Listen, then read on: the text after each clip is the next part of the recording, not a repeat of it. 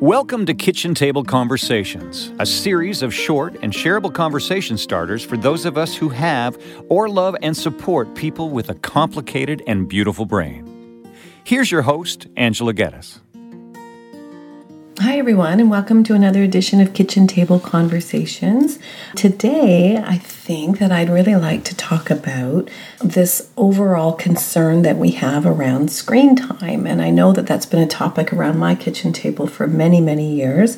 And I thought that I would just talk a little bit about you know what some of the recommendations are for people of all ages and also to just sort of focus on the fact that you know sometimes parents feel an enormous amount of um, stress regarding you know what they should and what they shouldn't be doing. And i I have been, um, you know, a helper in this mental health and parenting education and support field for many, many years. And I used to teach parenting classes, and by no means do I have all the answers.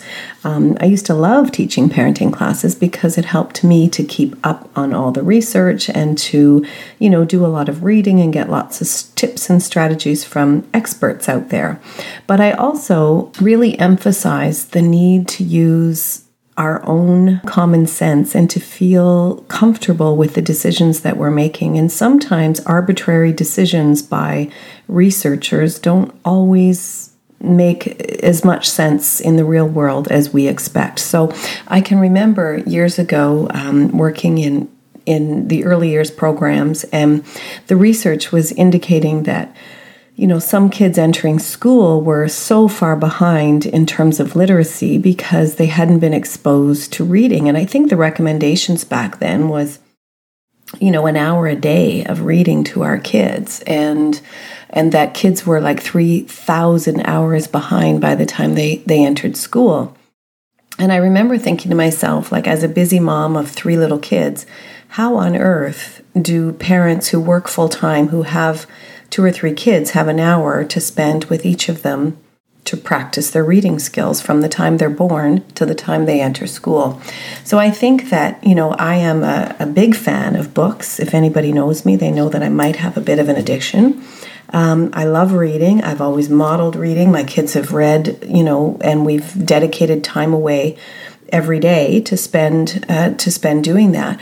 However, it is you know, kind of ridiculous to think that everybody in their busy lifestyle, when you're thinking about other extracurricular activities and other life demands that we all have, to, to be able to dedicate an hour a day is a lot.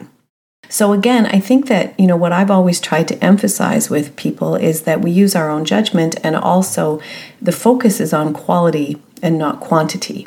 Um, you know, and even in terms of quantity of time or time spent with our kids. I mean, we all feel pressure. Um, and we all, you know, I don't even like the word busy because I feel it's overused and there's somehow that seems to be a bit of a a badge of honor or some sort of, you know, recognizable character trait if we all are busy, busy, busy. But the bottom line is sometimes our lives can be quite hectic, and we're looking at running kids to soccer and, you know, um, extracurricular things that we're always engaged in. And, um, you know it's it's really hard to say at the end of the day how much time did we actually spend with our kids? And and what i used to suggest to parents is again it's quantity or quality pardon me not quantity.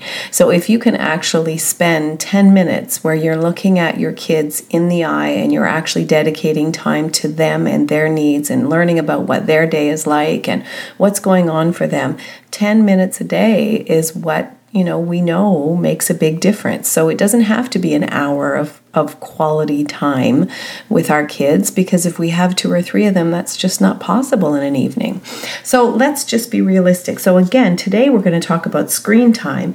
And I think some of the previous guidelines around that, where it indicated that there should be absolutely no screen time before kids turn two, for example, or you know, minimal amounts between two and five and that kind of thing. I think that we've kind of gone away from the amount of the actual amount of minutes and hours that people spend, but let's take a look about some guiding principles. So, in other words, let's minimize our use whenever possible. Let's mitigate the risks associated with overuse or content, and let's be mindful around the use. Um, screen time use and and let's do some modeling ourselves. And actually this really gives us um, a good opportunity to do that check in with ourselves. And i used to do that all the time you know do i want my kids to be doing this kind of thing? So if i don't then maybe i shouldn't be doing it either. So I should qualify, and I don't want to dispute the evidence here. The, the new guidance released um, just last fall still urges no screen times for kids younger than two years of age, except possibly video chats with others, and you know, especially during the COVID um, years. I mean, that's how we communicated. And again, that's it's hard to define what is screen time because we all, you know, many of us have been you know working through our screens and is that is that screen time or is that actually you know us interacting in a, in a new kind of way so so i think that's different but i think you know again in terms of minimizing or mitigating the risk i mean screens should be probably the last resort, especially when you're talking about really, really young kids. There are a million things that we could and should be doing, and that one to one interaction with our kids is paramount. And so, um, you know, integral in terms of overall learning and, you know, academic achievement, but mostly social and emotional learning that takes place. Um, that just simply can't take place in the same way when we're in front of screens. However, if you're busy getting ready for work and you're getting two or three kids ready for school and you've got an your 18 month old that's sitting in the high chair that likes to you know, listen to Sesame Street while she's learning a little bit about numbers and alphabets and, you know, social interactions while she's having the rest of her uh, breakfast. Um, if that creates, uh, you know, a peaceful learning environment and it's not actually you doing it, but you're able to do other things, that's not necessarily terrible either. But again, it's about mindful use, it's about mitigating the risks, and it's about using that. Um, you know, very intentionally and not just this passive use of screen time. So, again, I don't think that screen time is inherently bad. Um, it isn't, especially if it's used with intention. Um, but I think that again, if we do our best to be, um, you know, to sort of naturally decrease the amount that children spend on screens because it's not necessarily helpful and it often prevents them from doing other things that can be quite helpful. And in fact, the research is pretty clear that screen times for kids under two can be quite harmful screen time or too much of it can interfere with language development, some pro social behavior. How do you learn how to take turns? How do you learn how to concentrate on something that's really important to somebody other than yourself if you're just interacting with screens? And some planning and organizing and, you know, that kind of executive functioning development is shown to have, um, who is shown to be delayed with, with too much screen time. So I do think it's really important for families to have conversations about screen time. And this goes for older kids too.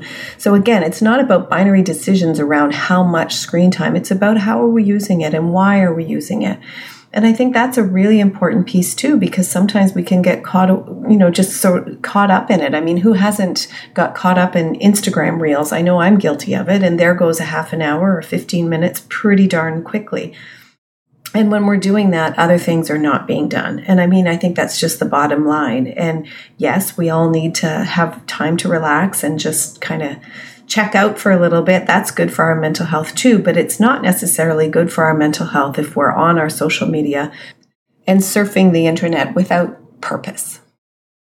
I think it's really important for all of us to ask ourselves the question, you know, why? And if we can answer that question with good reason. So the example I gave earlier, um, you know if our if we're busy and we're getting out of the house and all the kids are running around and we've got lots going on and a little person is occupied watching sesame street for 15 minutes while you're able to get a couple kids in the car and blah blah blah blah blah you know if that if that is your purpose well then that's just you know, perfectly fine. If you can ask and answer the question honestly and feel good about your answer, it's fine.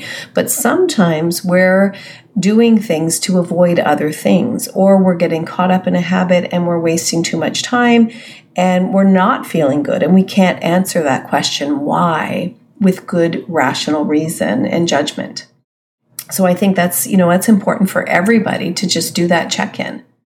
And that's the kind of conversation that I'm encouraging that comes back to your kitchen tables. So again, it's not about necessarily how much screen time, it's the purpose, it's what what is it serving for you? Is it helpful? Is it adding to your day? Is it adding to your kids' day?